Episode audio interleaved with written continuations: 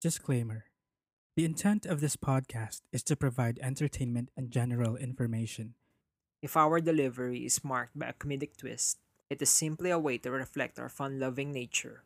We do not intend to personally attack or mock the people involved, their experiences, and their mental and physical conditions. We also do not condone spreading misinformation and perpetrating hateful agenda. If any of our topics might be a trigger for you, We suggest you proceed with caution. Cripsilog. Cripsilog. Cripsilog. Cripsilog.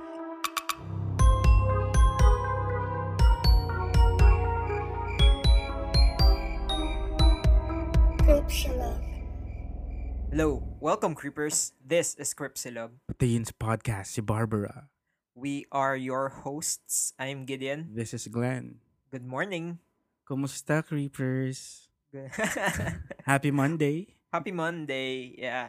Uh, for the first time listeners of the show, Cryptolog is a show about creepy stories, murder, true crime, conspiracy theories. What else, Glenn?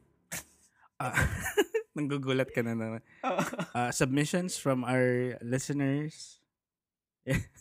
yeah. And uh, stories that your mom doesn't want to doesn't Talk want you to hear about. about. Tama ba yun? Except for Mommy Tess, because she's not a regular mom. She's a, She's a cool, cool mom. mom. Hello, Mommy Tess. Ayan. Ay, may pa-current events na rin tayo ngayon. Like our topic today. Ah, yeah. Oo.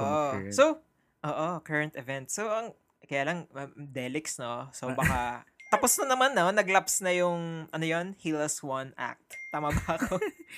Hindi na tayo masasabihan ng too soon. Oo. And, ayun pala. So, for this episode, we will be having extra service. So, ano nga ba ulit yung extra service? May quiz na naman, Glenn. Glenn, what's extra service ba? mga ah, shoutouts, mga greetings, mga Mhm. nakalimutan nating i-address ah, last Ah. episode, corrections, if anything, Ah. mga reactions. Yan. Yan, uh, mga reactions sa previous episodes. And after that, we will also have our main topic, which is, well, I suppose alam niyo na because of the cover and the title. So it this will be about uh, COVID-19 conspiracy theories. So uh, uh, mainly focusing on the origin of the virus. Saan ba ito nagmula? Ganyan. Yan. Yeah. And after that, uh, if time permits, we will be having Only Pops. Ay! Bagong segment to, Only Pops. So, a- ano nga ba? Tungkol saan ba itong Only Pops, Glenn? Ano nga yun? Ikaw- ano, these are stories na interesting, pero hin- it will not suffice para Ah. makabuo ng isang buong episode. So, ayun, mga singit-singit na stories. mga recommendations na natanggap natin na we're Ah, not ah. sure if we can expand to one full episode. So, Oo. yeah, yun. Kaya- yun. Tama. Ayan, mga Only Pops kung kaya. Ayan. So, yun. So, ah, eh, kamusta ka ba, Glenn? How are you? Kamusta Okay ang naman. 8-8 mo? Feeling a bit under the... Ayaw nga, 8-8. Ngayon, ano. Ay, Or kahapon. kahapon, yeah. Happy Medyo, birthday, ano, Sensates. medyo nilalagnat ng konti. Oh no. Is this... Is this it? Ito na ba? Oo. I mean, are you ready na ba? Uh, Tang- tanggalin dyan? Ay, or mag-home quarantine na lang. Ano?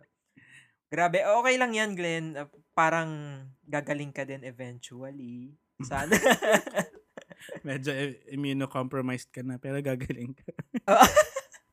Pinagdaanan ko din yan, mga ilang weeks. Ikaw ba? Kamusta?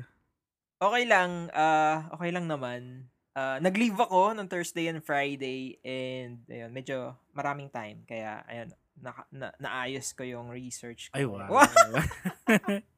like set Prepared. ng expectation, ha? Ah, sorry guys, prepared. Ay, nako. Konti lang yung ikakat ni Glenn, ganyan. Hindi ako maghahagilap. Ayan. Hi, ay, ay, y- y- y- yun yung ano, ah, mag- may expect nyo sa show. So, ano, start Okay. na po ba tayo, sir? Tara. Yeah. Okay. So, so before we begin, so parang unofficially nag-start tayo ng conspiracy theory season no kasi nga dahil sa uh, sunod-sunod na mga conspiracy theories episodes natin. Oo nga. Which is our original plan naman for season 4 kung hindi Ah, ah. nangyari ang buong COVID thing. Mm. And here we are. Ay, yep, yeah. Nga pala. Hmm. So, baka mag- mag-disclaimer lang kami na uh, this will be a discussion of conspiracy theories about COVID-19 of its origin. So, uh, ayaw namin makulong. Baka sabihin Mhm. nagkakalat kami ng fake news. We're not. Ang goal lang naman nat namin dito is to let everyone know that these are not true na itong mga sasabihin natin para aware din kayo guys. Oh, okay, good. So ito yung mga allegations and speculations na ide-debunk mo. Oo. Oo. Kasi sasabihin natin at the end kung ano yung official na sinabi ng WHO. Right. Ayan. Who? Ah, ah. Who said? Robin. Huh? Robin. Hello, Pop Emergency. Ang sakit-sakit sa loob na. Oo, grabe. Who? Saktan Rob- ako. Sino yung Robin? Grabe. May honey pa. Tapos, ano, missing you. Oh. Shout out to Pop Emergency, ah, Alvin, and Alvin and Adrian. Adrian. Hello. Yan. So, uh, first off, let's define what a conspiracy theory is. So, Okay. this uh, is an explanation for an event or situation that invokes a conspiracy by sinister and powerful groups, often political in motivation, when other explanations are more probable. The term has a, a pejorative connotation implying that the, the appeal to a conspiracy is based on prejudice or insufficient evidence. So, ang conspiracy theory mostly uh walang proof, no? And uh ay sorry. yeah. Uh, it uh, tells you an explanation of an event kasi nga because of the absence of uh, a real explanation usually nagkakaroon ng conspiracy theories because of uh, uh, we do not trust uh, the authorities. Uh, when I say authority, kung sino man, kung ano, kung, tungkol saan man yung topic natin. Kunyari, ngayon, health, di ba? It's a pandemic. So, uh, ang ang responsible for this is the World Health Organization, yung mga mga health departments natin. And if we do not, uh, government na din as a whole. So, and if we do not trust the government, di ba? Magpo-formulate tayo. Ah, hindi, hindi nagsasabi ito ng totoo. Tinatago nito yung data, ganyan, yung numbers, kasi may alter, ulterior motive. So, magpo-formulate tayo ng mga kanya-kanya nating explanation, di ba? Alam mo, may theory ako on conspiracy theories. Ay! ba, ano yan? Kasi it's never the people up top na nagpapakalat ng conspiracies. Hindi sila uh, ang gumagawa ng stories nito. Ang gumagawa nito lagi is the outsiders, mga or mga mga hindi involved doon and so they um cook up all of these theories nga. So it's always coming from a place of oppression na parang Mhm. feeling nila ina-oppress sila ng this group or this government or Mm-mm. whatever or may injustice na nagaganap yung ganun. Mm. Kaya nagiging creative yung utak na okay, some some people are behind this, ginagawa nila to sa atin. Parang ganun. Feeling ko Mm-mm. ganun. Yung In the absence of, uh, Of actual e- evidence, evidence, yes, oo, oo. ng data. Oo. Kasi, uh, meron pa rin naman na mga totoong injustices na nangyayari. yeah, and Yeah. may times naman din na tama ang conspiracy theories. Oo. Yeah. Yeah. totoo. Ayan. So, uh, what do we know ba about COVID-19? So, ano, background muna tayo. So, the Okay. coronavirus uh, disease or 19 or COVID-19, so ito yung sakit, 'di ba? Is a highly uh, uh, transmittable and pathogenic viral infection caused by the severe acute respiratory syndrome coronavirus 2 or SARS-CoV-2. So ito yung virus, Yung yung. SARS-CoV-2. Yeah. Which emerged in Wuhan, China and spread around the world. So genomic analysis revealed that the SARS-CoV-2 is shit science phylogenetically related to uh, SARS-like bat viruses. Therefore, bat could be the possible primary reservoir. So, the COVID-19 pandemic has resulted in misinformation and conspiracy theories about the scale of the pandemic and the origin, prevention, diagnosis, and treatment of diseases. So, dahil sa COVID-19 pandemic, dumami yung mga conspiracy theory ng ah, ayun, may prevention, may diagnosis, may treatment na rin kahit wala pa naman talagang gamot and, and sa origin. Pero ngayon, mainly magfo-focus tayo sa origin. Kaya nga to the point na sobrang lala ng misinformation na kumakalat sa social media, sa mass media, sa conservative media, and even sa state medias. Kasi di ba may mga countries like China, ganyan, Mm. na state-controlled ang media Ah. na ayun, doon kumakalat yung mga conspiracy theories. It has also been spread by covert operations. Oy, covert operations. Hello. Hi, Back- Joko. Jo, uh, backed by states such as the Saudi, Saudi Arabia, Russia, and China to generate pan- panic and sow distrust in other countries. So, ayun, meron din sa ibang countries na uh, against the law yung pag-spread ng fake news about the pandemic. Which is katulad din dito sa Pilipinas sa HILAS 1 Act na bawal uh, the, uh, spreading fake news about COVID-19 is uh, against Wow. the law. Punishable by that. Kaya, wag naman. Pero yun, so iuulit ko lang what we are going to say here. We dinadamay kita, Glenn. Uy, may kinig lang ako. Para pag uh, nahuli tayo, so, dalawa defend, tayo. topic niya po yun. Ano, siya nakatoka that week. Sinasabi namin dito, ito yung mga fake news. So don't Mm. believe this. If ever naniniwala kayo dito, it's wrong. Ayan. Stop it. Ayan. Ganon. Kasi itong mga misinformation prop mainly propagated by uh, influencers, celebrities, even politicians and, and head of the states even na and other prominent public figures. So, Mm. Merong ano mga scam na mga miracle cure, merong mga religious uh, groups na nagsasabing the their faith will protect them from the virus. Ay. Maraming kumakalat na ganyan. Sila lang maliligtas. Oo. Ay.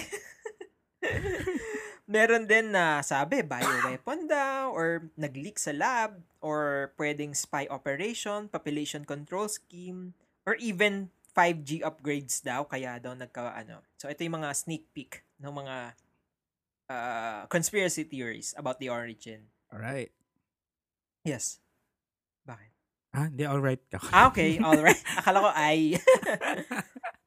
so, as the COVID-19 crisis worsens, the world also faces a global misinformation pandemic. Conspiracy theories that behave like vi- viruses themselves are spreading just as rapidly online as the SARS-CoV-2 does offline.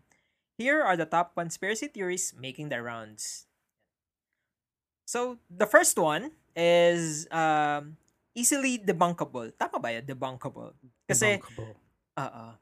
Uh, it's, uh, sinasabi nila na dahil daw sa 5G network, kaya tayo may COVID ngayon. 5G as in yung internet signal? Oo, di ba 4G, tas nag-level up na 5. Kaya lang wala naman tayong 5G.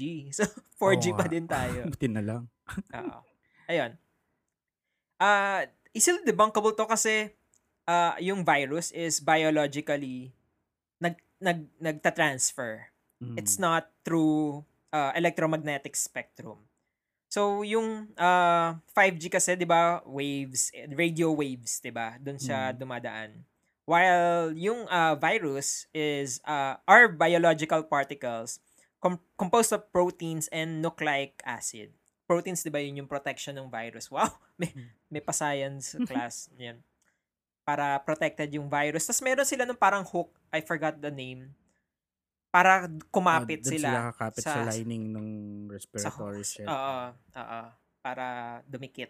Yan. Tapos magdadami na sila. Yan. Sila mag-hook up. Buti pa may hook up sila, no? Ayan. But that isn't really the point. Conspiracy theories are enticing because they often link two things which at first might appear to be co- correlated. So in this case, sumakto kasi yung ro- rapid rollout ng 5G networks na taking place at the same time na nagkaroon ng pandemic.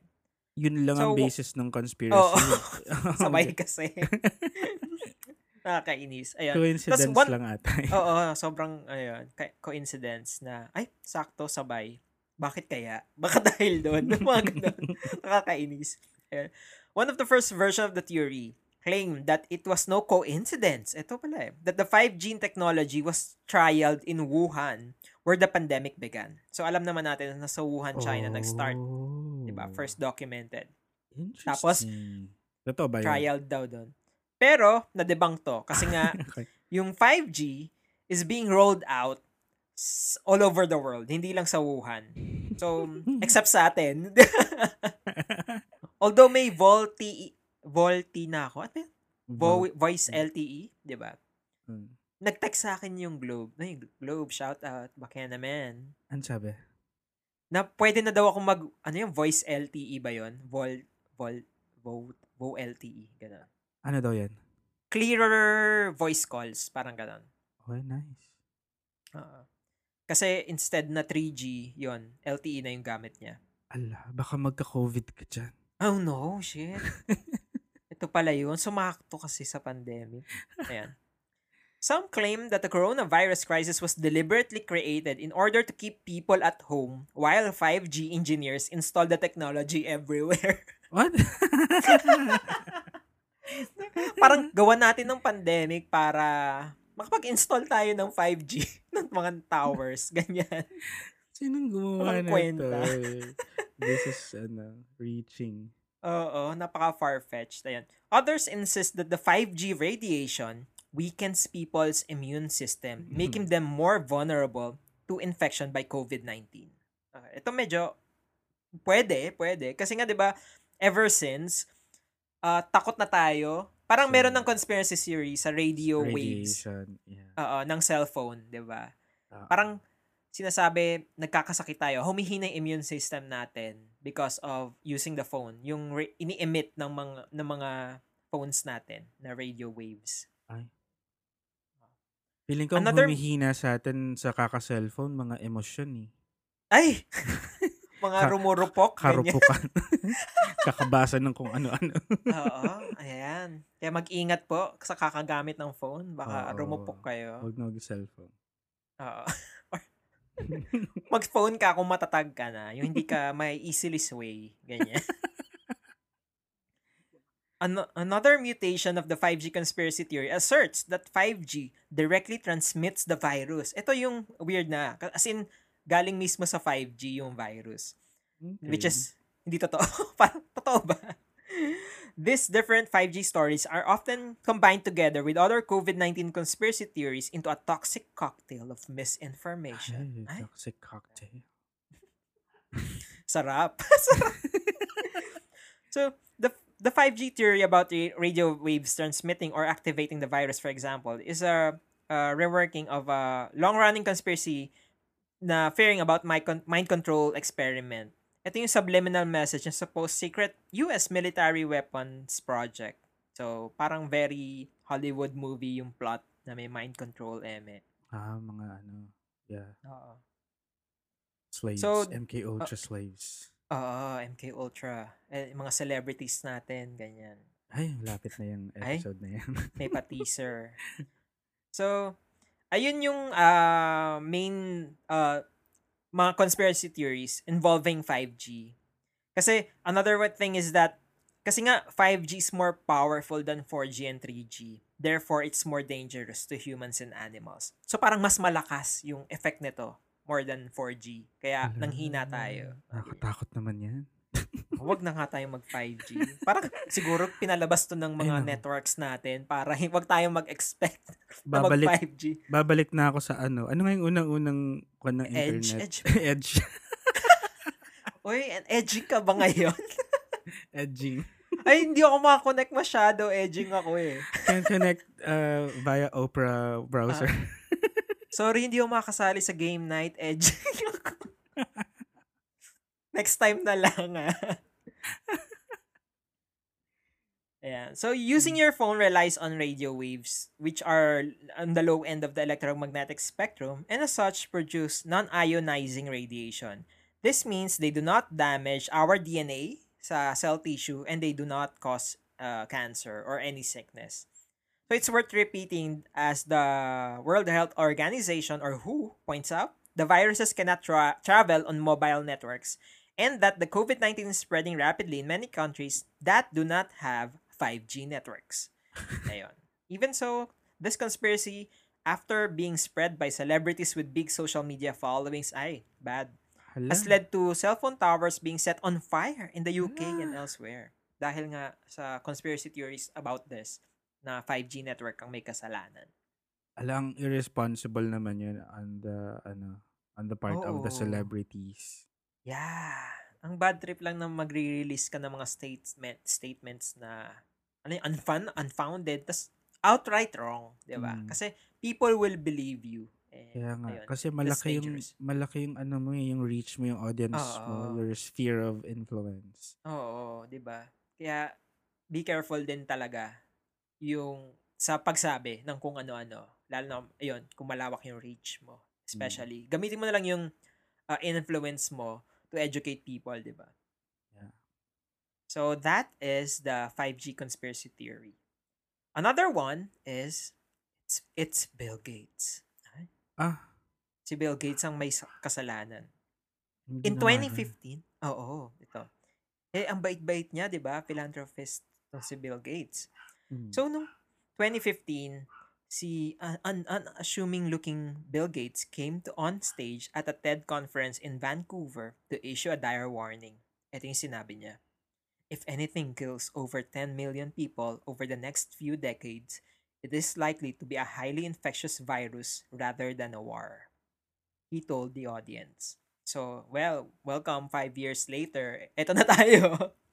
so, virus nga ang pumatay sa madami. Although not yet 10 million. So, basahin ko mamaya kung ilan na yung namamatay. Pero, Getting there pa lang. oo.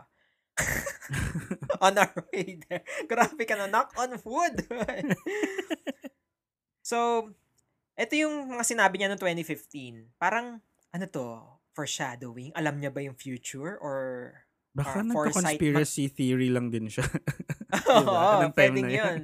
Or backed up by, ano niya lang din, uh, information niya din. From ano the elite. gather niyang data. From the elite. Ay! Oo. Babe! dahil dyan, ito, uh, kasama nga din talaga. Actually, elite to, kaya lang si Bill Gates yung kilala natin. So, siya yung na-target lock ng conspiracy theory na to. Right. So, um, back then, deadma. Walang taong nakinig tungkol doon sa sinabi ni Bill Gates. Pero now, looking back, ang, da- ang taas na ng views nung TED Talk niya na yon. Tapos, actually, maraming interviews na lagi niyang sinasabi na uh, magkaka-pandemic. It's eventually, magkaka-pandemic, mamamatay tayong lahat. Uh, the system will uh, crash down. The economy, ganyan. Lagi niya sinasabi yan ng mga interviews eh. And, uh, some accuse him of leading a class global el- uh, a class of global elites. Oy, gra- Hmm. galing mo Glenn. others others believe he is leading efforts to depopulate the world. Still, some accuse him of making vaccines mandatory or even attempting to implant microchips into people. Ala. So, ito yun. Zeitgeist. Most Oo, 'di ba? Mga elite na 'yan eh. Most conspiracy theories, like the viruses, they resemble, constantly mutate, and have several variants circulating at any one time. Many of these plots and subplots involve uh, Bill Gates, who became a new target of disinformation after gently criticizing the defunding of the World Health Organization. So, na-defunded yung World Health Organization kasi nagalit si Trump sa WHO. Mm. So, ayun. Eh, bilang in, very involved sa health, itong si Bill Gates ng, ng, buong, ng buong mundo. Mm. Kasi may foundation nga siya, di ba? So, ayun, kinriticize niya si Trump. And, ang main uh, mga uh, ang tawag dito, perpetrators ng mga misinformation na to ay yung mga anti-vaxxers. Kasi- Anti-vax. Oh, yeah. Mm. Kasi nung, ah, hindi ko alam to eh, anti-vaxxers, members of Q- QAnon and right-wing pundits have seized on a video of the 2015 TED Talk given by Gates where he discussed the Ebola outbreak and warned of a new pandemic to bolster their claim that he had foreknowledge of the COVID pandemic or even purposely caused it. Kasi nga, ba't mo alam? Parang ganyan. Bakit ng 2015 alam mo na? Parang ganyan. A recent variant of this conspiracy theory, particularly beloved by the anti-vaccination activists, is the idea that COVID is part of a dastardly Gates-led plot to vaccinate the world's population. So, sinasabi niya na nirelease ni Gates itong COVID para i-vaccinate yung buong mundo. And then, nagagalit yung mga anti-vaxxers kasi nga nani- hindi naman naniniwala yung mga anti-vaxxers sa vaccine, di ba? So, Yeah. or it may cause, it may bring adverse effects sa atin. Autism, ganyan. Oo, mga ganyan. Uh, there are some truth in this, of course, kasi vaccinating much of the world's population may well be the only way to ava- avoid an eventual death toll in the tens of millions. Kasi yun nga din eh. Parang, yun ba yung eventually mangyayari, Glenn, na i-vaccinate tayong lahat if ever para immune na tayo sa COVID-19? I think yun yung yun yung goal. Kung kung nandiyan pa rin yung yung virus, Mm-mm. 'di ba? Which is why ang sinasabi ng mga health officials natin, wag tayong mag-rely lang dun sa pag-asa na magkakaroon ng Mm-mm. vaccine. Mm-mm. Kasi mas maganda pa rin yung mamatay yung virus on its own Mm-mm. na hindi tayo ah, nangangailangan ng vaccine kasi one, ang tagal-tagal pa nun. And Oo. two, who knows how much will that be, y- yung Oo. cost. And three, hindi pa siya ganun ka-tested, di ba? Anong Oo. pwedeng effects niya sa atin? Paano kung Yeah. naka-impotent pala siya? Ay, very Oh. wrong. Wag na lang, mamatay na lang tayo sa COVID. Tapos ano, ano kaya no, naging impotent mga. Tapos anong nangyari? Parang children of men naman ang situation natin.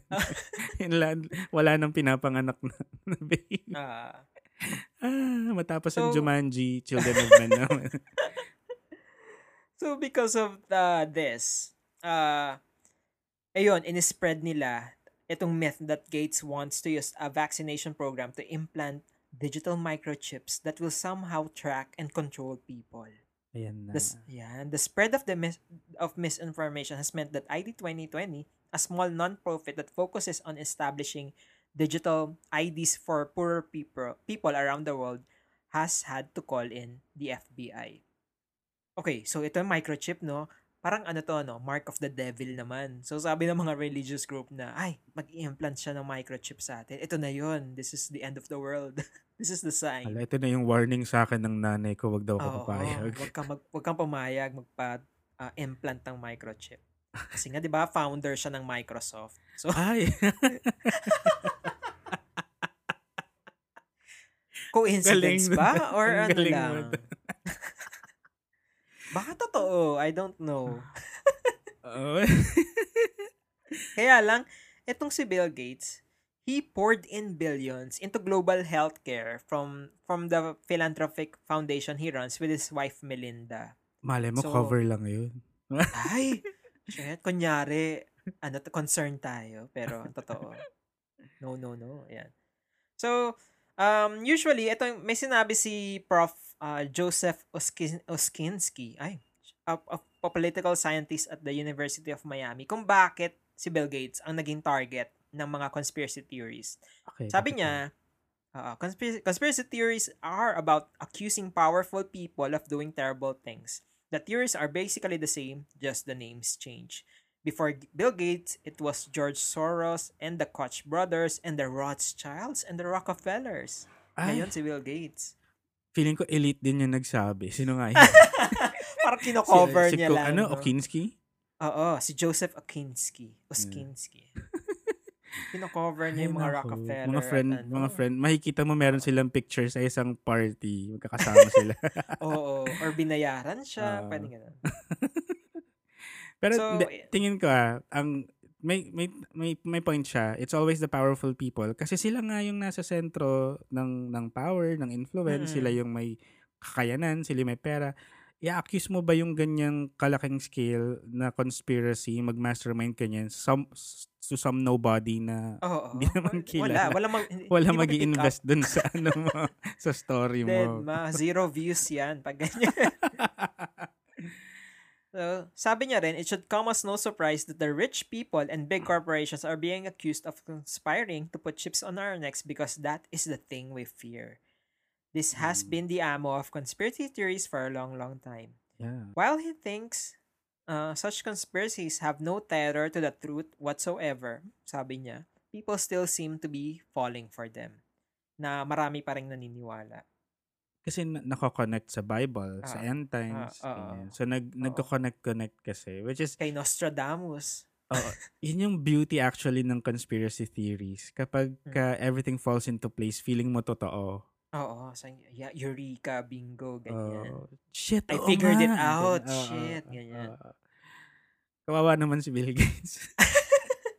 Parang gusto niya lang tumulong. So, dati daw kasi, ay, ah, sige, ano sasabihin mo? Hindi, sige, sige. ta- Tapusin mo muna. Hindi, sabi ko lang na, sasabihin ko lang kasi na because of internet din kasi, kaya lumawak yung reach ng ganitong mga conspiracy theories as opposed to before na tayo-tayo lang magkakakapit bahay ang nag-uusap. Eh kasi nga, may 5G. Oo. Ah, 'Di ba? Bumilis yung ano, spread dahil sa sisingil. 5G. Oo, ang bilis mag-send ng tweet.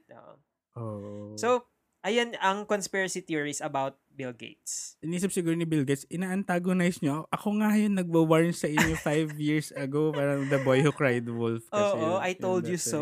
Ayaw siyang. Ah. Pero, siguro, feeling ko lang ah, Hmm. baka, kaya alam ni Bill Gates yung mga mangyayari, yung mga ganyan. Well, matalino siyang tao. Oo. Oo. He has access to information na hindi Mm-mm. accessible sa sa atin, sa average people. Totoo. Tapos may may vehi- vehicle siya to to do uh, to to conduct yung research, yung ganyan. And meron siyang world view kasi ang iniisip niya mundo, tayo iniisip lang natin yung kakainin natin bukas. si Kuya, nag-iisip talaga siya. So he, he could come up with these ano, with these predictions na based on what he knows. Tapos tayo Mm. naman, ang iniisip natin, baka ikaw may kagagawa niyan. Kasi alam mo. very ano sa atin, very telenovela. Tsaka I believe naman na scientifically niya ginawa ito. Alam mo yung may gather data, hypothesis, ganyan, conclusion. Ah, wow. Ay, taray, may natutunan sa Kabisado science. pa yung steps ng ano. Oo, methodology, mga ganyan.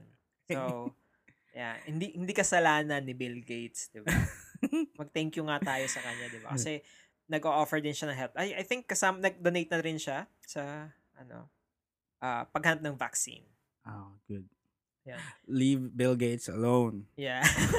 yung iyak-iyak din tayo. Protect Bill Gates at all All costs. And another, the third one is that the virus escaped from a Chinese lab. Ay, gusto ko to.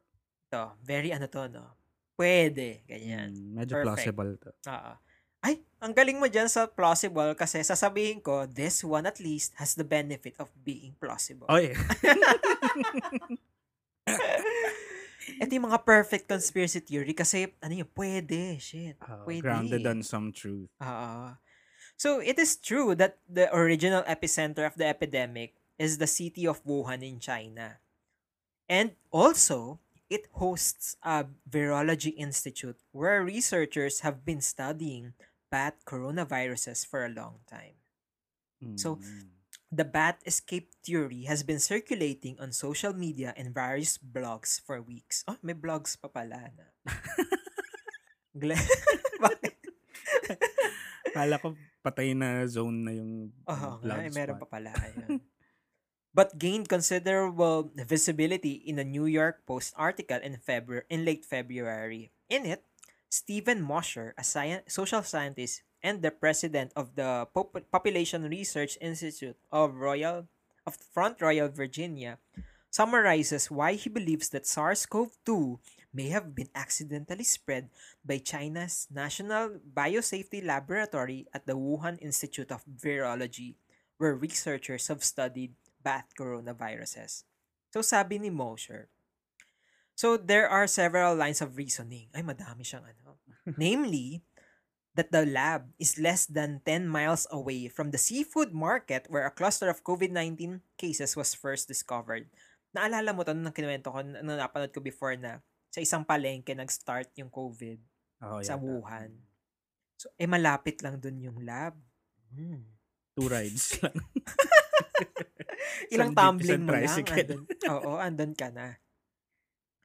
And that after the 2003 SARS out- outbreak, ay, naalala niyo pa ba yung SARS? Oh. The SARS-CoV virus escaped from virology labs multiple times in China. So, may precedent. Nangyari na before na Oh. may mga virus na nakakatakas. Pero totoo yung before or ano din? Oo, totoo yung before. Ah, okay. So, uh, one of these researchers, si Z- Shi Zhengli, uh, a prominent virologist who's ano ang tawag nga na ang tawag nga sa kanya Batwoman kasi nga matagal na niyang pinag-aaralan tong ano, Mga bats. bat coronaviruses. Yeah. Uh, who spent years collecting bat dung sample, samples in caves, uh, Shitu Cave specifically, and was a lead expert on the earlier SARS ou- outbreak, was sufficiently concerned about the prospect that she spent days frantically checking lab records to see if anything had gone wrong. She admits breathing a sigh of relief when genetic sequencing showed that the new SARS-CoV-2 coronavirus did not match any of the viruses sampled and studied in the Wuhan Institute of Virology by her team. Okay. So sabi niya, okay lang, hindi, hindi totoo to- itong nanakatakas sa isang Chinese lab sa WIV ang ang SARS-CoV-2 kasi nga na-check niya. Eh kaso niya. din siya. Oo. Yun nga eh. Parang, eh, taga dyan ka eh. Malay ko ba kung sinabihan ka ng China na, ano, na wag sabihin yung totoo. Mga Siraan ganyan. mo ba yung hometown mo? Oo. Pero maniwala tayo sa kanya. We'll take her word for it. Kay Batwoman. Oo, kay Batwoman. So, however, the sheer coincidence of China's lead institute studying bat coronaviruses being in the same city as the origin of the COVID outbreak has proven too juicy for conspiracists to resist. hmm, alas juicy. Ay, favorite time of the day. Alas juicy. So the ideas was seeded originally via a slick hour-long documentary produced by the Epoch Times, an English-language news outlet based in the United States, with link to the Falun Gong religious cult that has long been persecuted by the CCP or the Chinese Communist Party. Alam, may kulto na. Oo. The Epoch Times insists on calling COVID the CCP vi- virus in all its coverage. The theory is now tipped on, on into the mainstream media. So one problem leading to a lot of apprehension and speculation about the new coronavirus is that the scientists don't know what the actual source of the virus. So, ayon. And additionally, researchers don't know if SARS-CoV-2 immediately tra- started to spread in humans after a single transmission from an animal or if it took multiple zoonotic events between an infected animal population and humans. So parang sinasabi lang, hindi nila alam kung saktong transmission ba na direct from bats to humans or uh, interspecies muna, bats to bats. And then, ay, Ay. sorry, intraspecies. Tama ba ako intra?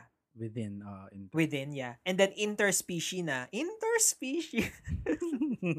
Parang category lang. Parang interspecies na from b- bats to other animals. And then tsaka lang dumapo sa humans. yung category na interspecies. Ano-ano mga pinanonood mo? Oo, mga bats and pangolins, ganyan. so, ito yung sinasabi na ah, nag-leak ang virus from a Chinese lab ay hindi totoo. Mm. Kasi na-check nila na genetically natural itong virus. Ganyan. Hindi Pero- pin- nag-leak. Pero sila din, sa lab. sila din nag-check. Oo, sila din nag-check. Uy, pero may nabasa ako before na merong taga-WHO na nag, ah, anong tawag doon? Na nag, Nag-inspect? ah, anong tawag doon? Parang rep, nagsabi na si Ah. Xi Zhengli, okay, wait. Si Xi Zhengli is that hindi ah, siya yung kind of a senior scientist na hindi niya gagawin to na mag, na magli-leak ng Ah, ng mga virus-virus. Ganyan. Ayan. So, ito, ayan yung ah, conspiracy na nag-leak sa isang lab ang virus. Another So, one, ay, sige, Glenn. and sabihin ko lang sana, ano, um, so backed up siya by who? Oo, Si, si Li Zhengli. si Batwoman, oo. Na ano, na hindi niya ginawa. Credible Or naman. nagkamali. Oo. Ito, another one. COVID was created as a biological weapon. Ah, Gusto ko din yan. Maganda to, oo. A spicier variant is that COVID is not a COVID not only escaped from a lab, but it was intentionally created by Chinese scientists as a bioware bio warfare weapon. Nako, Dan Brown is shaking. Oo. uh, nearly 3 in 10 uh, Americans believe that COVID-19 was made in lab, either intentionally or accidentally. So this theory that the Chinese somehow created the virus is particularly popular in the US political right. So it gained mainstream coverage thanks to US Senator Tom Cotton, Republican ng Arkansas, who amplified theorists first aired in the Washington Examiner that the Wuhan Institute of Virology, ito na naman yung uh, virus institute sa Wuhan, is linked to Beijing's covert bioweapons program. Hmm. So gawaan daw talaga itong WIV ng mga bioweapons. Trump is convinced that US economy is suffering for China's lies about events in Wuhan with connivance by the World Health Organization. Ay, pati sila damay. Oo, pati ang WHO. Kaya nga siya dinefund ni, ni Trump. Naniwala He's siya dun to- sa... ano. Oo, eto nga eh. Yun, he's told who's funding to teach it a lesson. Ay, Pa- pabara-bara din to eh. No? Sama, sounds familiar kayo. ba? Nakakaito. With an eye on November re-election, Trump assured voters that his rival, the, the Democratic nominee Joe Biden, is weak on China. And his son Hunter was involved in cloudy dealings with Beijing. Ay, may mga siraan nangyari na. oh, This theory can be easily debunked now that there is ambiguous scientific evidence, thanks to genetic sequencing, that the SARS-CoV-2 virus has entirely natural origin as a zoonotic virus orig- originating in bats. The examiner has since added a correction at the top of the original piece admitting the story is probably false. So, na-figure out nila sa genetic sequencing na natural itong uh, virus. Hindi siya made gawa ng tao. Yan. So, impossible na bioweapon uh, itong uh, COVID-19. What if ga- ang galing ng pagkakagawa sa virus Ay. nagmukha siyang natural? May ano, anong tawag doon? May, ay, sige, isipin ka muna. Kasi 'di ba newer- yung mga synthetic crab Ang sarap, 'di ba? Oo, parang, Parang crab, crab pero hindi talaga. crab. so, ginawa nila itong virus to look like naturally made itong virus. Pero Yes. totoo, bioweapon. Oo. Ang, ang lakas maka-red alert too. Ay kasi may, sino ba, I don't know, parang ah, ah, ah, Middle Eastern country, yung may bioweapon na, alam mo yung truck, like, Hmm. sorry, nag, red alert kasi yung parang, ah, Game. uh, game, tapos may mga pipili ka ng countries, tapos maggegerahan kayo. Hmm. May mga kanya-kanya superpower yan. Kasi, kasi yung US, meron silang HARP, yung pa- papabagyuhin nila. Ay, weather control. ah. Oo, weather control. US ba yun? Oh, yun. Or hindi, nuke yata US. Basta may isang country, ganun yung weapon nila. Tapos yung isa, may truck na puno ng ano, toxins. Tapos dadali nila doon sa lugar. Tapos papasabugin niya. Tapos yun, magkakasakit kayong lahat. Right. Hanggang sa mamatay kayo. Party. so ito yung ano, uh, COVID was created as a biological weapon. It's Mm. false. Yan. Alam mo, I think ang foundations nito may Mm. similarity to dun sa kumalat dati about anthrax eh. Ano nga ba? Ay, yeah! Oo. Eh, May sa mga letter. Ah, hindi ko sure kung ano lang din, theory lang din yun or chismis-chismis lang Oo or nga. if Ano nangyari dun sa actually anthrax? No? happened. Bigla Pero, nawala eh. pero yun nga daw, yung balita na this is being used as yung biochemical weapon. So, pag Oh, may no. kumahalat na ganito ka wide scale na sakit, that's the first thought na naiisip ng mga tao. Oh. Anthrax, ginawa nyo na to dati. Ganyan. Mm-mm. At isa pa, someone, may naminabasa ko to dati, hindi ko alam kung na-mention na rin natin sa previous episode natin on COVID. Yung sabi nila, um, COVID-19 is the perfect weapon to wipe out an entire country or ano area. Oo. Kasi, iwan mo yung virus dyan, it's gonna act really quickly. Mhm. Pag namatay na yung buong population, mamamatay yung virus on its own, walang Mhm. matitirang trace, walang ebidensya. Parang ganun. Oo. And ang galing, di ba, na common flu yung symptoms niya. So parang, shit, Ah, ano ba to? Vir- Oo. COVID? Oo Ah. nga eh, parang sinipon lang, inubo lang, ganyan. Deads na. Kasi nga, ayun, di ba, nagkaroon din ng news na sin- sinasabi ni, ah ni Trump na ito, China, Chinese virus, di ba? Na sinasabi niya, nagaling sa China to, mga ganyan. Which is, well, doon nag-start, di ba? Kaya lang, it resulted into uh, racial discrimination sa Asians, di ba? Sa Ah, US, dahil sa ginawa niya. Kaya nga, parang ngayon targeted ka kapag ka Asian ka if, if you're Oo. Chinese looking kahit hindi ka Chinese ganyan Mm. um sasabihin um you you gave us covid. Oo, di ba? ang ignorant Grabe. lang Mm. Ayun. So, ayun yung ah, attack din ni Trump sa, ah, sa China and na, na ayun, yung COVID was created as a biological weapon ng China which is yun, false, sabi. Ah, another one, ito naman. ito galing naman to sa China. ay The US military imported COVID into China.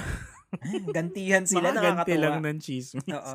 Sabi ng Chinese government, uh, they responded sa mga anti-China ter- theories with a conspiracy theory of their own Mm. that seeks to turn the blame back around onto the United States. This idea was spread initially by the Chinese Foreign Ministry spokesman Zhao Lijian, who tweeted, It's possible that the US military brought the virus to Wuhan. Uh, these comments, according to the Voice of America News, echoed a rumored conspiracy widely circulated in China that the US military personnel had brought the virus to China during their participation in the 2019 Military World Games in Wuhan last October. Kalain So, yun. Ang mga ah, kano ang nagdala ng virus sa Wuhan. nagawa nila doon ng, na nila kumalat. ng narrative pero if if it's true it would make sense to put it sa Wuhan kasi nandun yung mga labs Oo nga eh. Ah? Kasi nga perfect na nandun yung virus lab. Oo, kaya mamatay-matay sila kakadinay ngayon na galing sa kanila yun. yun pala, US ang nagdala doon. US, oo. Specifically So- for that reason kasi hindi nila madedenay. Mm-mm. For China, as the Atlantic reported, this conspiracy theory and an, uncompati- an accompanying attempt to rename COVID the American virus or USA virus was trans- uh, transparent geopolitical ploy used for domestic propaganda but not widely believed internationally. So flop. sa China naman, gumanti naman sila. Kaso flop. Oo. sa kanila lang nag ano, nag-prosper. So tag nila dito American virus kasi nga they believe US ang nagdala ng virus sa China. Na never heard of her. American virus. eh. Pero nakakatawa na gumanti. Kala nyo kayo lang pwede magpakalat ng gumanti yung chismis. China. Oo. Oh, next one is that GMOs are somehow to blame. GMO, ito yung mga genetically Genetically modified crops. Ah. Which is madami din sa atin, di ba? May bigas, may uh, corn, di ba? Ay, Now, ha? Bakit? yan ba yung minodify na corn na natutunaw na siya? Oo, mga ganon. May nakita nga akong tweet eh, yung tomato, yung sali-saliwa yung seeds, mga ganyan. Ah? Oo, hindi ba yung normal niya, nasa gitna yung hate, tapos may seed Hmm. pa outward. Oo. Pero siya, hindi siya isang straight, madami siyang segments ng seed. Hindi straight yung kamatis. Oo, hindi straight. so, ang main prop perp naman ng conspiracy theory na to is that yung mga anti-GMO, kasi may mga ganon, di ba? Yung mga ayaw kumain ng mga ganito, yung mga mo- genetically modified crops dahil, ayun, kat- parang anti-vaxxers lang din sila. Oo. Nagkakos ng sakit, ganyan. So, And ililink, sinabi nila- ililink yung virus sa food. Ganun. Oo, dahil sa kinakain natin na genetically modified, na inalter ng science. Kaya, ayan, may COVID tayo ngayon. Mga alter. Madami niyan sa Nadamay na. Twitter. Oo. So, galing sab- daw sa kinakain natin. Oo, na dahil sa imbalance na nangyari daw, supposedly, dun sa GMO, na- sa mga crops. Eh, ayun lang, mga anti-GMO lang naman din talaga yung ah, nagsusulong ng conspiracy theory na to. Sila-sila lang din. Sila-sila lang din. Kasi kumakain naman tayo na to and okay naman tayo. Ironically, GMOs will almost certainly be a part of any vaccine solution. In any of the ongoing 70 vaccines project, uh, which is a big if, that would be pretty much the only guaranteed way that the world can get out of the COVID mess.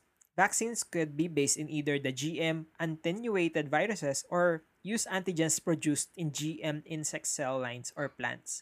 So, in, um, as a matter of fact, na baka tumulong pa nga daw yung mga GMOs. Ay, G- tama ba? G- oh, So it may also help us to get rid of the virus of the COVID. Ah, So, nag-work against sa mga anti-GMO. GMOs, oo. Yeah. Walang kwenta tong conspiracy theory na to. Eh. ano? Siguro Ito. pagka ano ka, pagka anti-GMO ka, everything that Oo. happens in the world, ililink mo doon. Sa GMO. Get dahil sa GMO yan. Oo. Ayan. So, ito yung another uh, conspiracy theory is that the COVID-19 doesn't actually exist. Ala. Wala talagang COVID-19. It is a plot by the global elite to take away our freedoms. Kaya tayo nasa bahay ngayon. Hindi diba? pakinggan natin. Uh, early weaker versions of this series were prevalent on the political right in the notion that the novel coronavirus would be no worse than flu, and later versions are now influencing anti-lockdown protests across several states in the US. Because believers increasingly refuse to observe social distancing measures, they could directly help to spread the epidemic further in their local localities and increase the resulting death rate. So, also that day, it posted a link to a piece on a site that called site called Green Med Info titled uh, "Does the COVID-19 uh, coronavirus exist?" The piece argues that ito yung sabi niya, the coronavirus panic is just that, an irrational panic based on an unproven RNA test that has never been connected to a virus. So, sabi nga din na noong March 19, the group published a long rambling post titled How to Create a Fake Pandemic 101. So, sabi ng step 5, make sure that the media goes all in over hyping and fear-mongering. Get most of the sellout alternative media on board too and make them hype it up even more. Focus on areas of the world with lots of old people and active 5G like the northern Italy and cruise ships. So may 5G. Oo. Kailangan may 5G tapos kailangan maraming matanda. Italy. Italy. Convinced uh, people that where they live will end up just as bad and worse. Make people so paranoid that they overwhelm hospitals by coming in with the first sign of sniffles and cough.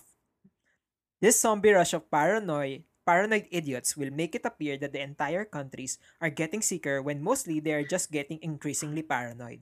As a bonus, some people will become susceptible to sickness just by remaining in non-stop sleep-deprived, active, and adrenal paranoia.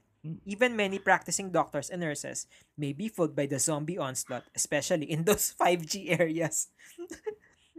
so, ah, ginawa lang itong virus, kunyari, wala talagang virus, ginawa lang to para lang magstay tayo sa bahay and then makontrol tayo ng mga elite. alam mo, it, ito yung perfect example ng ano eh. There are two ways kasi of coming up with conspiracy theories. One is, makikita mo yung mga nagaganap, you connect them, and a conspiracy theory is born. Ito, i- Mm. reverse. Gagawa ko ng ano, ng theory, ng ano muna, ng ah, conclusion. Tapos, ipagpipilitin kong ipag-connect-connect yung mga Oo, para oo. mag-fit dun sa gusto ko. Which is, Italy, ah, yung, yung, Oo, 5G. Oo, yung ah, yung media, ah, yung Mm. ano um, ano pa yung isa?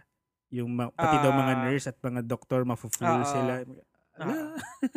Kasi nga nagpanic na tayo na, shit, may virus ako, inuubo ako, ganyan. Ah, nice try daw. Ah. So ito, it doesn't exist. Ito. So ito yung ah, another conspiracy theories na debunked. Ikaw ba, tingin mo, does it exist?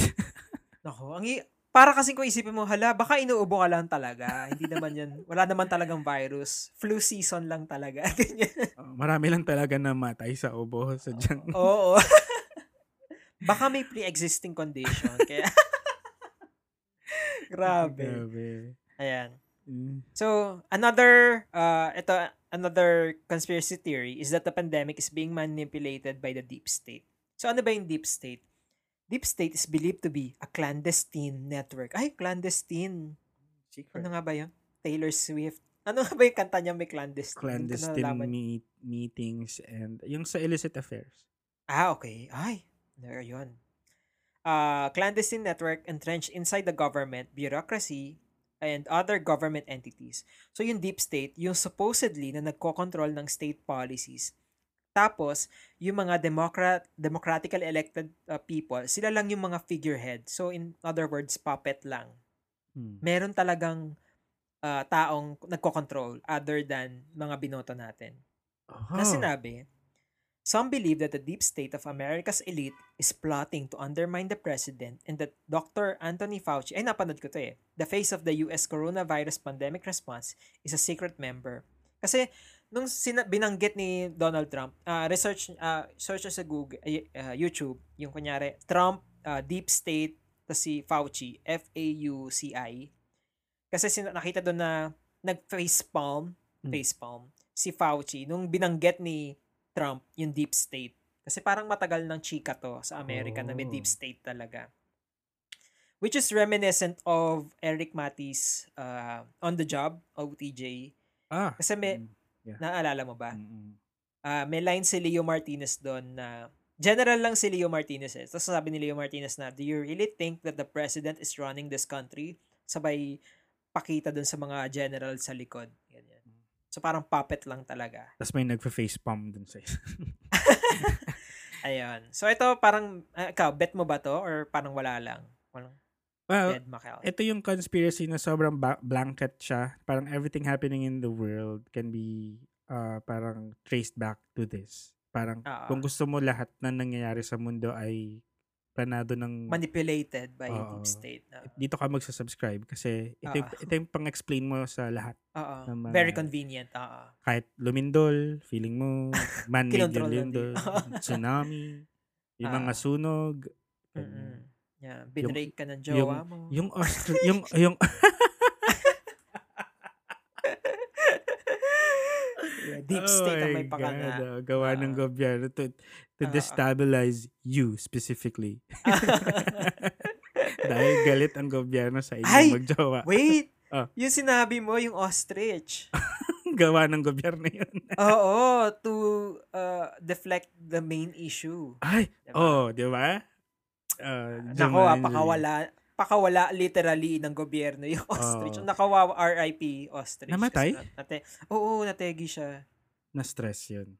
Oo, sa stress nga eh. So Hmm. sad. And Yeah. nag-effective. So, kinabukasan yung peacock naman sa ano. Oo nga eh. Tama yun sa may poste. Oo. It's a Jumanji world out Uh, there. Yeah. Ayan. And ito yung another uh, conspiracy. COVID is a plot by the Big Pharma. Ay, so matagal na tong uh, Big Pharma conspiracy kasi kahit dati pa naman, 'di ba, sa cancer, sa AIDS, Yeah. sa- saying maraming na- sakit ah. Oo, na sila yung may nag- nagpakawala ng virus para mabenta nila yung gamot, 'di ba?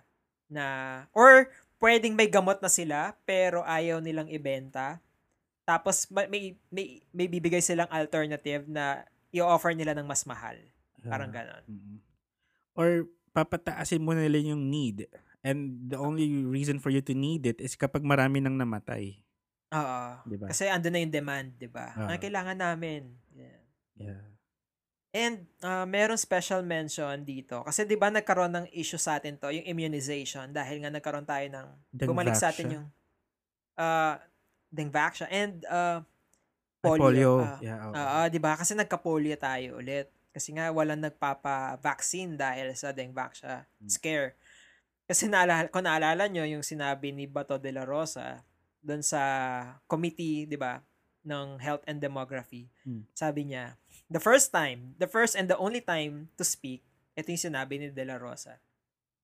Hindi ito related sa budget ninyo, pero nanonood ako ng sine. Tatanong ko lang sa inyo, pwede ba yung mga lumalabas sa sine na yung mga producer ng vaccines, sila din yung nagkikreate ng outbreak para mabenta yung kanilang vaccine? Nanonood lang ako ng sine. Pwede kayang mangyari yan?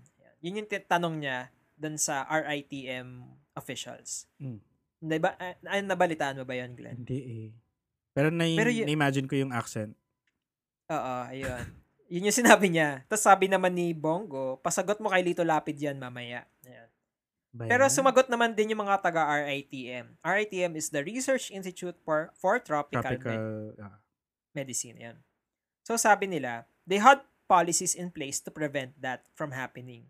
RITM Director Celia Carlos said that since the RITM stores microorganisms, they are in fact technically capable of doing untoward things. Given this, the manage, management does background investigation of their staff put up more than 50 always running CCTV cameras and has in place strict access control measures in the facility. They also participate in programs to address biosafety and biological hazards. Still, anything can happen, sabi ni Carlos. Na Mm. Hindi naman sila gagawa ng gano'n. Parang ganun. Alam mo, saan Na- to, ma, ano, saan to ma, ma, ma, ihahalin tulad? Yung Saan? mga antivirus companies na sila rin gumagawa ng virus just so Mm. you will buy yung ano yung product nila. Gamot nila. Oo. Hindi, Wait, yung- wait. Meron na ba talagang software. proven na gano'n? Ah, okay. Antivirus ah, sa PC. Ah, ah, okay. Akala ko like actual sakit na yun. yeah. Totoo ba? Ngayon ko lang. Conspiracy lang din yun. Pero Ah, okay. it's not Okay. too far-fetched to think. Kasi kung walang virus, walang mag exist na antivirus software. Oo nga eh. Ayun. Di ba? It, it's a it's still a business so Oo. they need Sa bagay. to ano to keep making ano, money. Parang ang business may idea na you have to create a demand para bumenta ka. oh, yun daw, sabi daw, allegedly. Sabi, mm, sabi nila, 'di ba, na hindi natin sasabing totoo. Kaya ayaw natin makulong. Pero ang number one sa atin na conspiracy theory kung paano nagkaroon ng virus dito sa Pilipinas ay Ano? yung bat soup. Bat soup? Oo. Kasi 'di ba nagkaroon ng video mostly sa Facebook, at merong isang video ng babae na kumakain ng bat tapos may nasa soup siya, nasa bowl siya. Napanood ba ba yung Glenn? Hindi. Ah, okay. So panoorin mo. Ayun, kumakain siya ng bat. Yan. Alam mo yung may, as in actual bat na buo pa, May yun yung kinakain pa? niya. Oo. La, di man lang binalatan? Eh, ah, Mahilig sila sa ganun eh. Kasi nga, di ba, dahil sa traditional Chinese medicine yan. yan ah. Kinain niyang Ayan. buo? Hindi ko tinapos eh, pero kinakagat niya yung pakpak. Yikes! Anong luto? Ayan. Nakasup eh, parang nilaga levels, ganun. May, may mga sa- saging na saba, repolyo. Oo. Kaya lang, itong video na to, specifically for this video, na yung babaeng, baba, Chinese woman na kumakain ng bat. Kasi sinabi nila, galing daw sa Wuhan yun. Pero, kaya kinonek sa pandemic. Kaya lang, yung Oh. video na yun, is uh, Chinese, yung babae mismo, is a Chinese travel vlo- blogger named Wang Ming Yun. So, she's Hmm. eating a bat soup, bat soup in an island country of Palau in 2016. So, matagal na. Wang Hmm. posted an apology on Weibo, yung Facebook nila sa China, in which she said she had been abused and threatened and that she had only wanted to showcase Palawan cuisine. The spread of misinformation about bat consumption has been characterized by xenophobic and racist sentiments towards Asians. So in in contrast, scientists suggest that the virus originated in bats oh, na and migrated into an intermediary host animal before infecting the people. So, ayan. Pero di ba kapag luto na, ano, napakuluan na, wala na. Wala na. Oo. Pero- Naalala ko yung, yung nanay ko kasi 'di ba nagkaundoy tas bumaha. Eh Oh. yung may saging na saba kami. Oh, Inaabot ng saging na saba yung ano, yung tubig baha. oh. Tama ba ako? Inaabot ng baha yung Ng baha. saging. yung saging yung um, lumusong sa baha. Oo. So parang nabasa na ng saging. Tapos Ah. parang sa ate ko, ayaw na, wag na natin kainan yan. May sabi balat naman ko, daw. May bala, tsaka maluluto naman sa ano, sa kumukulong mantika. So, kasi Ba- gagawin banana Banana cake. Ah. Masarap. Ay, hindi ko kinain. Natakot din ako eh. Ayun. So, itong bat soup ay hindi naman talaga totoo. Hindi proven, 'di ba? Hindi proven na galing sa bat soup yung Yeah. ah, COVID. Mas 19. maniniwala pa ako nang kipag-sex si ate sa bat. Kaya pala nagkaroon ng inter-species. Shit. Okay. Pero ito lang, kakapasok lang na origin story ng COVID-19. Ay, mainit-init pa just in. Mainit-init pa, just in, sex bomb. Sex what? Sex bomb ang may pakananang ko. Hindi naman. Nabasa mo ba to? Ay, oo. Sex bomb predicted COVID-19 15 years ago. Oo, oo. Kasi, So, sabi ni V. Bernie Regalado sa Facebook, Grabe talaga ang powerful ng sex bomb. Imagine, 15 years ago, alam na nilang magkaka-COVID-19 and even promoted physical distancing. Spaghetti is the proof. Imagine, nag-appear lang, sumakit na ang ulo. No, one symptom, headache. Sumakit pa ang bewang. Oh, body pain yon. pati dibdib, shortness of breath, and tuhod, fatigue. Proof na sa isang appear lang na taratransmit ang virus at makakaramdam ka ng symptoms. OMG, sex bump is a, sex bump is such a genius. 'Di ba? And yes, remember that spaghetti pababa and pataas? They know. They we won't flatten the curve. Sabi ng sex bomb. Ang taba ng utak. Si Winner. Bernie, ano? Biverni Regalado. Nako, mabuhay ka. Oo. Pero uh, uh, ang what we know now is that uh, coronavirus came from bats ba- bats kasi meron silang speculation pa lang din naman. Although sinasabi kasi nila na 96% similar Hindi. itong corona Ah. uh, uh, SARS-CoV-2 dun sa uh, SARS-like bat viruses na nasa mga bats. And then, di ba nabanggit ko yung cave, uh, Shito cave nga ba yun? Uh, sa Wuhan. Hmm. Kasi, during the Mao era, ay wow! Tama eh. May history. Asian history come true. Ah, 'di ba taghirap sa China, nagkaroon ng taghirap doon. And to the point na nakakakain lang sila ng meat once a year kung swerte sila. So kasi mga farmers 'di ba sila usually Oo. sa China. So ah, yung mga tao nagki-crave ng protein, yung mga tao nagpupunta sa caves to hunt for creatures para kainin. Hmm. And mostly mga bats yun. So alam mo yung magbabaril lang sila sa kuweba blindly. Tapos kung ano yung malaglag, yun yung kukunin nila para kainin. Wala. Pero dati pa to. 'Di ba 1970s pa? Ayan. And uh, kasi nga taghirap sila, eh, wala silang makain.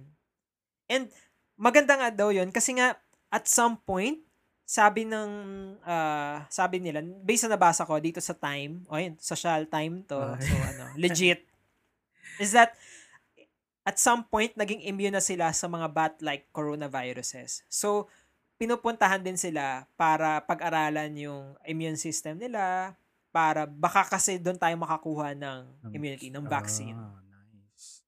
Kasi yung town nila parang hindi na sila affected by bat coronaviruses. Mm. And as doon naman sa origin, ito yung mostly yung pinaniniwalaan nila is that it came from bats talaga and then nag-transfer lang sa humans. Yung transfer hindi nila sure kasi yun yung pa yung pinag-aaralan nila. Parang ano 'di ba, World War Z, hinahanap yung patient zero, Yeah. zero ba o one, Ah. 'di ba? Kasi nga they have to know kung paano ba nag-transmit kasi ano bang importance? Bakit ba natin gustong malaman kung saan nagsimula itong COVID? Ah, SARS-CoV-2. To avoid it from happening again. Yes, that's correct. Kasi nga, uh, we can prevent, we can put safeguards if ever may mga ginagawa tayong mali. Uy, Hindi, hindi na safeguard. natin Baka gawin. naman, Ay? pa-sponsor. Safeguard, hello, kumusta po? Ah, para to prevent it, tama, tama ka Glenn, to prevent it from happening again. Kasi, ayun, di ba, hindi natin gusto na magka-pandemic na lockdown tayo. My God. Baka mamaya, di ba nga may news last, ah, parang few months ago na may bagong sakit na naman ako makalat pero parang di Wala, naman ano din yan? nag-persist. Sa ano din, sa, sa China din galing. Ano ba? Ay, oo, naalala ko yan. Like, ano nga ba yun? Basta, oo, naalala ko yan, pero nawala eh. Tama ka. Ah. so, sobrang forgettable. Nak- nakalimutan natin yung nag-flop siya. Pero, details. Ah, paano nga kung gano'n? Diba kakalabas pala ng vaccine, ng ano, may panibago na naman. ah, ah. ay, ha, hirap. Ano ba? Parang, is this, is this the end of the world Feeling ko nga. as eh. we know it? Ayan. Feeling ko, yung end of the age, yung 150, 150 years na towards Oo. the end of the reign of Pisces, eto na yun, nagsisimula na.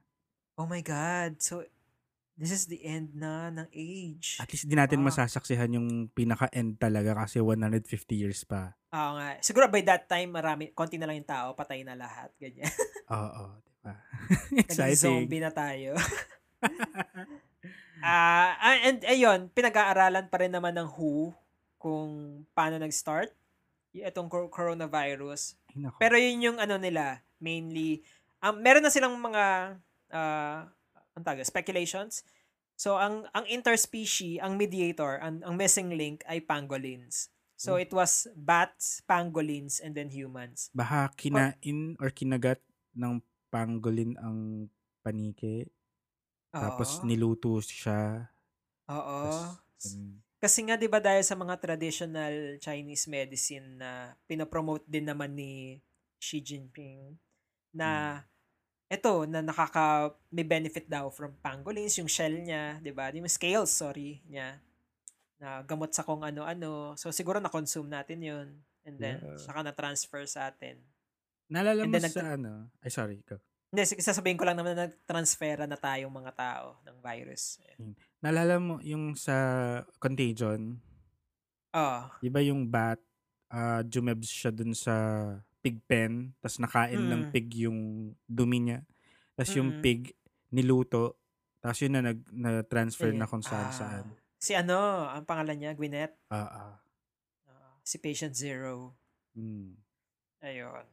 So, hopefully ma-figure out na natin kung saan nag-start ang ah, COVID para we can prevent future pandemics. Yeah. Ikaw, sa mga pinresent mo, ano yung favorite mong conspiracy?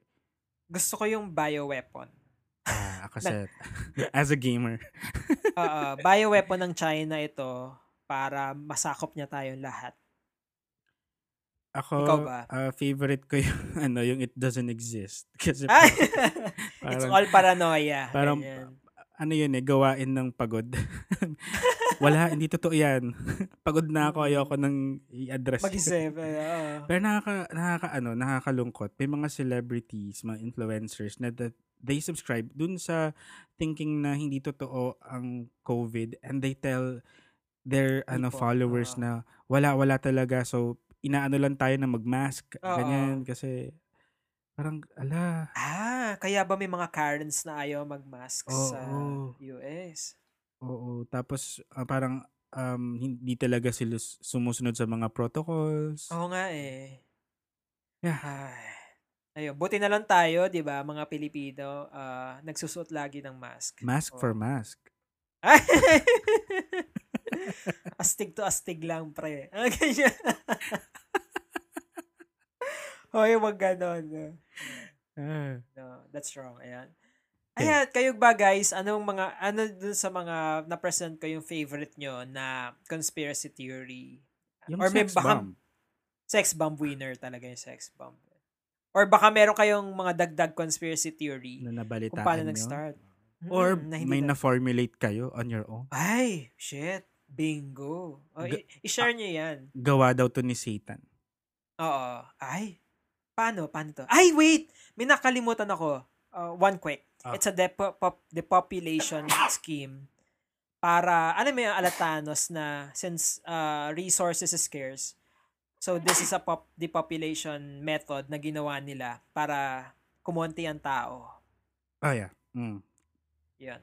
Kasi, Very ano, uh, inferno. Ayan. mm, mga, mga ano yan sa global warming, ganyan. Oo, mga ganyan. Sa resources natin.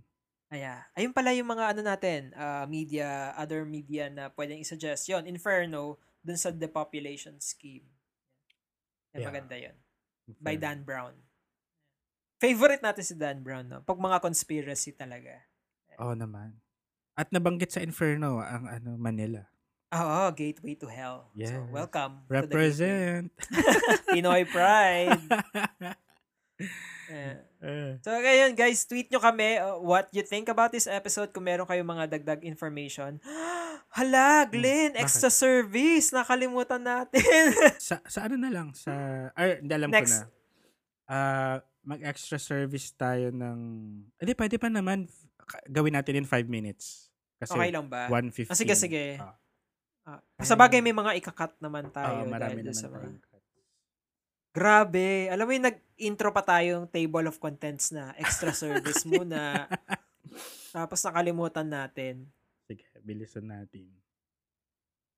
Okay, uh, extra service, um, mga reactions on our previous episode, the Zeitgeist finale. These were um, our tweets sa, ano, sa Creepsilog. Uh, this one is from Jasper at Yes, I'm Jasper. Thought-provoking, great work, G-Boys. Here, uh, here's a show for you, number 84, the Zeitgeist finale episode of Creepsilog. Thank you, Jasper. Thank you, Jasper.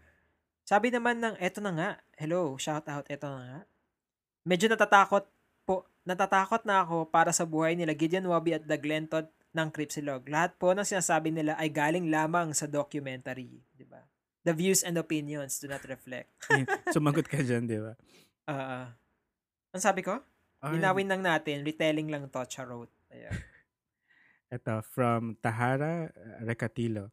The, un- the unholy trinity, war, money, and misguided organized religions. What I picked up sa Zeitgeist Trilogy nyo is that there might be theories that are too far-fetched in nature, but it wouldn't hurt to be informed and have a critical mindset. Tama. Sabi Winner. natin, uh, make it an exercise in gullibility. Di ba, um, pag pinesentan ka ng information, may niwala ka ba kaagad? Or mag-iisip ka muna? Yes. Mm-mm. So sabi ni Tahara, kagagawa ng mga elite and COVID pandemic ang, ang COVID pandemic. Thanks din sa shoutout sa episode. Nakakahiyaan, nakakatuwa. Taray. Sumakto siya sa ano natin, episode natin ngayon na elite ang may kagagawa ng oh pandemic. yeah, elite now streaming on Netflix. Season 3 coming up. Ah, sabi ni Jeric, ah, ngayon ko lang napakinggan yung April Fool's Day ng epi- episode nyo ng Godless Longganisa. Grabe, sobrang ganda naman naman ng explanation ni Gideon. Pero mas nakaka-relate ako kay Glenn kasi dumaan rin ako sa sitwasyon niya dati. Kudos, ang galing.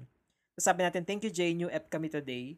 So sabi ni Jeric, nakakahiya yung binabasa niyo yung replies ko, parang ako lang ang hindi supportive, lol. Kung nauna ko siguro napakinggan tong April Fool's episode nyo, baka mas naging mabait ako. Joke ulit. Ayan. Hindi, okay lang yun. Ano ba? Ah, kahit negative or ano yun, kahit critical sa show, we welcome it kasi we know that it will help us, di ba, to be better. Yeah, for context, ito ay ano reaction niya dun sa Jesus Christ and religion episode. Ah. Yeah. And nililink niya dun sa ginawa nating episode sa Godless Longganisa which is yung uh, about our faith tayong pareho. Ah, ah, ah. Yeah. Thank you, Okay. Jeric. Thank you, Jeric. Uh, this one is from MEGC. At Creepsilog, kalmado tong episode na to. Salamat sa correct spelling, The Glentot. Napupunta ako sa pol- poltergeist eh. Ano, ano kaya ulam nila Gideon? Ito yung tinawag ko para kumain. Oo nga eh. Sopas yung kinain ko. So, Eto, bakit putol? Ah, okay. Kasi nga nag-reply lang siya. Okay. Sabi ni Kintox, kala ko ako lang naantok sa part ng trilogy na yan. Good job, Glenn, for simplifying it. By the way, did you do it on purpose na di nyo sinali yung about sa Project Venus ni Jack Fresco? R- RIP po. R.I.P. Ganon? Mm, I think. Or RIP. Kasi yung copy ko, binlutot from Pirate, Pri- Pirate Bay. Full yata yun. Sorry. Tapos nag-reply tayo na, wala na siya sa YouTube version, tapos baka di ko siya ma-explain in good detail, kaya inalis na lang. Salamat at approved mo ang episode. Sabi ni Kintox, Ox lang, sa tingin ko din parang pwede siya pang ibang episode and by that time, turn na naman ni Gideon. Oy! Ayoko! Bala ka dyan, Gids. Ayoko nga niya tong part, part na to eh. Thank you, Kintox. Thanks. Ito from at Claire Reyes, uh, Casey Amparo. Kinalabutan ako. Not your expertise, pero na-digest naman. Galing ni The Glentot mag-narrate. Ang tawang-tawa ko sa side comments ni Gideon Woby. Cripsilog, napapanahon po ito. And thank you so much, Claire. Thank you, Claire. Na-enjoy mo. Ah... ay, ito, ito. Sabi ni Red Anatomy, productive night while creating modules. Thanks, Cripsilog. Kasama ko na naman kayo tonight. So far, I am enjoying this episode. Hamilton the musical lang nasa isip ko during the first half of the episode. Bakit Hamilton? Hindi ko rin napanood yun eh. Okay. Reaction sa remaining part ng episode, para kayong mga birheng naniniwala sa pag-ibig ng isang puta. Na-mention ng one, na-mention ang one New World Order, government na naghuhumiya, naghuhumiyaw sa shade, ng, na shade sa gobyerno. I love this episode. Protect Cripsilog, The Glentod, Gideon Wobby at all cost. Ay, ang taray. House the Turtle. House the Turtle. Talagang this is the capstone episode para sa series ng episode na to. Like, meron tayong three puntos para sa New World Order. They need to control three Fs. Faith, fear, fun. My Hmm. imagination. Ugh! Yan. Sana ma-feature din ang simulation theory sa future episodes. Ang galing ng Ang ganda ano ng ah. 3Fs. Three Fs. Yeah. Faith, fear, and fun. Pasok dun sa three parts ng Zeitgeist. Tama. And ang ang sarap ng gantong um, feedback from Red Anatomy kasi Oo. sinamahan niya talaga tayo sa sa tatlong Oo. episodes na yun. Winner. Thank you, Red Anatomy. Ito naman, from at the Gratch, watch like the paint. Uy, magandang topic. Ang weird um, Roman emperors like Nero and Caligula. Caligula waged war on the sea. Ayan, suggestion po. Oh. Hindi ko kilala yung- si Caligula. Ito kasi yung nabanggit natin na si Nero, which is, na-confirm nga natin sa internet eh. na yung software is named Nero after the Roman uh, emperor na binurn ang uh, Rome. Rome. Mm-mm. Good job ka doon, Glenn. Ang galing mo. We learn something new every day. Right, thank you, The Grudge. I thank you, The The Grudge. Grudge. the Grudge. Sorry. the Grudge. Oo. Ay, ito pala sabi niya, main takeaway ko sa episode na ito ay LSS na ako sa ini, mini, mani, mo lover. Charot. Kasi 'di ba yung ano, she's indecisive. She can't decide. Tsaka yung ano, ano ba isa, yung Open your eyes. I see your eyes are open. Kainis. Ayan. Uh, Sabi, thank you, the, uh, the Gratch. Ako na, no? Ako ulit. uh, It's, sabi ni It's Marklar, I think you tie the Zeitgeist series in a neat package. Saktong amount of facts, speculation, inputs, and opinions ninyo, and from listeners. Of course, may humor and a few singing parts thrown in for good measure. Way to go, guys. Maraming salamat sa Marklar. We appreciate it. Ito, from Mao, from Architalks podcast at Dad, Dad Bod Next Door. New World Order, Illuminati, and Conspiracy. Dang, topics that I want. Ay, ito yun. Favorite Para sa'yo talaga to. yan, no? Actually, yung episode nila, uh, plate number 14 yata yun. Ano din, similar sa episode natin, they also talked about um, biblical end times and yung chips. Ganyan. So, Ah, mm. masaya. Yeah, maraming salamat, Mau. And listen to them sa Architalks, di ba? Sa A-R-K-I-T-A-L-K-S. Hmm. Okay. Ay, ako na. Ah. Ayan. From Pauline and they read my tweet and replied, Hu hu hu, I'm shy, enebe. Thank you, Cripsilog. Also, this episode is mind-blowing. The Glenn Tot explained it very well. Black Mirror feels yung possible na lagyan ng RFID chip lahat ng tao in the future. Scary. Ayan. nga, Black Mirror. Aren't we already living in a Black Mirror universe? Ay, shit. What episode of Black Mirror is this? Ay, parang may ganun, di ba? May parang nagpo-protest as ganun siya. I don't like this Black Mirror episode. Parang ganun yung sabi niya. Uh, next, ito. Uh, from V at QKSSLQL. We ought to challenge everything we know and believe in. My belief taught me so. As per Jesus, ask questions. One can never fully deliver personal experiences to others kasi eh, and we can't force them to. People who are not Mm. flexible enough to check the other side will easily snap. Mm, you have to listen din talaga, di ba? Yeah, it's good to know. yun yung, yun pa at the bottom of it, it it's good It's good to to, know, di ba? To know Ah. things. Wag, ano, di ba? Ah, sabi naman ni Casey, I just listened to the Zeitgeist finale of Cripsilog, tapos biglang nabalitaan ko ang explosion sa Beirut. Beirut. Alarming. Oh, shit, oo nga. Ah. Indeed, coincidental pa with the Zeitgeist finale. Mapapa-research na naman ako nito. By the way, I love your latest episode, ang tapang. Ay, maraming salamat, Casey. Medyo takot pa nga ako. Oo. And, ayun, uh, ang tag doon. Condolence sa mga namatay Oo, sa grabe. Beirut. Nat- natakot ako nung nakita ko yung video. Parang, Nakakatakot na. akala ko nung una edited. Kasi yung pagsabog niya. Then napulis Oo. yung, yung puting building sa tabi. Oo. Very nuclear weapon ng yung mushroom cloud eh. No? Yeah, and we were just talking about yung 9-11. Tapos sa, nung pinanood ko yun, parang I had the same ano feelings nung nakita ko yung 9-11. Yung, Mm. yung parang um, nakakatakot talaga. Ah. And may napanood ako isang video sa Twitter. Alam mo yung may bi, may pin, bini, binilugan sila dun sa video. Na, Ah, as if parang may pabagsak. Oo, parang may may ano, may something na nalaglag doon. Tapos Oo, saka tas big, sabay, nung bumagsak sabay sabog. Ayan. Mm. Uy, conspiracy theory. Ayan. Hey, thank you, Casey. Maraming salamat na enjoy mo yung Zeitgeist natin. Ayan. Ako, ako na ba? Oo.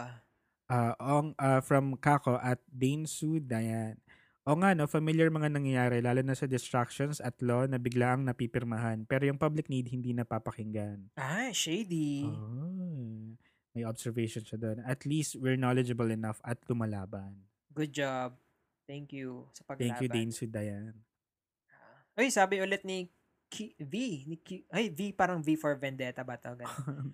QKSSLQL. Uh, me listening to Cripsilog while working. Gideon.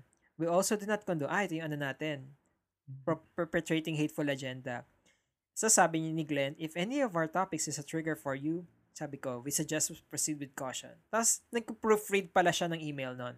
Tapos sabi niya, Hi, we blah blah blah perpetrating agenda blah blah blah. Scheduled on blah blah blah. Proceed with caution. Hoy, mag-ingat sa ano, pagtatrabaho. Ano Naghalo-halo na. Productivity pero natatype mo na pala yung mga sinasabi natin sa show. Disclaimer. Ingat. Tapos nagpo-proofread ka pa na. ay, I mean, buti nagpo-proofread ka ng email. Oo, ta- totoo yan. Good job. Ayan. Tapos, Ito, ay, ito, Gids. Uh, we want to um make a one big shout out sa Murmur Murders podcast. ay, kay- hello. Kay John. And recently, nag, um, nakipag-tandem siya sa kanyang friend si Patrick and they uh, came up with the Dumb Found Dead podcast. They're two Filipino guys na nasa States and um, ganun din, mahilig din sila sa uh, true crime and murders. Tapos yung The Dumb Found Dead is about um, the stupid ways that people die. So, nakakaaliw. Sobrang aliw na aliw ako nung, nung, ano, nung napakinggan ko. So, ayun, John and Patrick, thank you for always tweeting at us. Sa, sa Ah. ano, lagi nila tayong pinopromote doon. And Mm. um, hopefully, uh, we'll be able to, ano, to share audiences nga yung, yung Mm. network nyo, yung network namin. Sana maka, ano, magka-cross, ano yun, cross-pollinate. Wait. ay, ay, yun kala, ah, listen guys, ah, Murmur Ah, Murder Murders Yeah, podcast. ito kasi yung tweet sa atin ni John. Sabi niya, just got a chance to listen to Creepsilog. Glad to see some Filipinos doing their thing on the podcast scene. Yay, proud Pinoy. Yeah. Ito pa sabi niya, with Philippines being top three on my listeners, I would like to give back the and spotlight some of my fellow Filipino podcasters out there. So far, I'm following at TDFT Pod, at Creepsilog, and at Creepy Convos. Yeah. Ay, shout out din sa Creepy Ayan. Convos. Hello po. Uh, the two um, Creepy Convo girls. Mm. Shout out. Uh, And Ay, ito pa, last na. Sabi niya, such an Ah. honor getting some love from a show with the caliber of Creepsilog. Talaga, Ay, ito naman, parang tanga to. parang baliw. Oh, shit. Tell me more. Sabay pa, sabay palo. Sa Sabi niya, who happens to be one of the best shows out there. Show some Ooh. love to my brethren. Parang ito, kainis. ano ba? Kaya kasi. Oh, parang tanga. Hey, thank you, Murmur Murders Thank you, Mur- Podcast. Aliw talaga. I vouch. Ah. I vouch for those guys. Sige, ah, habol ako. Uh, especially this Monday kasi trabaho day ulit. Ay, kaka-start pa lang nila. So, ano, konti pa lang na. Madali, habulin, madali maka-catch up. Two episodes Ay, ka- lang. sabay tayo guys, 'di ba, sa pag-catch up sa Murmur Murder Podcast, Murders Podcast. And the And Dumbfounded podcast. Yeah. Yeah. Ah, ito, shoutout lang kay Vanessa Joy Velas. Pa-shoutout po, new listener here. Sinisimulan ko po, simula number one. So far, number nine pa lang po ako. Dami pang papakinggan. Congratulations po anyway. Ayun, Ay, sabay nako, heart. Skip mo na nga yung season 1. Nakakahiya yung season 1. So, yeah, and I think we're done with the ano, extra service. Ayan, yun extra lang. service. So, mara, ano yun, ang sasabihin ko? Hmm? Ah, Ayun lang po ang natitira naming oras. Sayang, hindi nakahabol yung Unli Pops. Next time ulit, mag-Unli Pops kami. Only pops tayo. okay. Ah, got any Ayan. more? Wala na. Ay, ano lang, ah, ayun, tweet nyo kami if ever what you guys think of the episode, kung ano pa yung mga conspiracy theories nyo about COVID-19. Send it to us sa cripsilog at gmail.com or you may also DM it to us or tweet nyo kami sa socials namin. It's cripsilog everywhere. yes, and babasahin namin siya sa next episode. Ah, yeah. Sa aming Oh. extra service. Right, and What else? you might also want to check out other Cut Print Podcast Network shows. Yeah. They're all doing very good. And um, ang enjoy nung latest roundup natin from Yeah, last totoo. week. Ang gaganda ng mga episodes. Yeah. And happy anniversary sa It's the Round Table. Table. Woo! Happy anniversary. Ayos pa tayo dyan. Yes, sir, mga kaibigan. Congratulations, guys. Congrats. Yes. Ay, sunod-sunod na tayo niyan, di ba? Oh, next na, um, Huwag Kang Lilingon, sa Astrology. Ah, excited na tayo sa ano, mga pasamgip nyo. Ayos. Pa-milk tea. Milk tea. Ito, send ko na yung address. Ayun lang. Ay, thank you guys for reaching this far sa episode. Maraming salamat. Yes, and see you uh, next Thursday, uh, this Thursday para sa Slide Into Our DM. Yeah. And my name is Gideon. My name is Glenn. Nakalimutan. Mercy and compassion. And productivity, bitches. Bye. Bye-bye.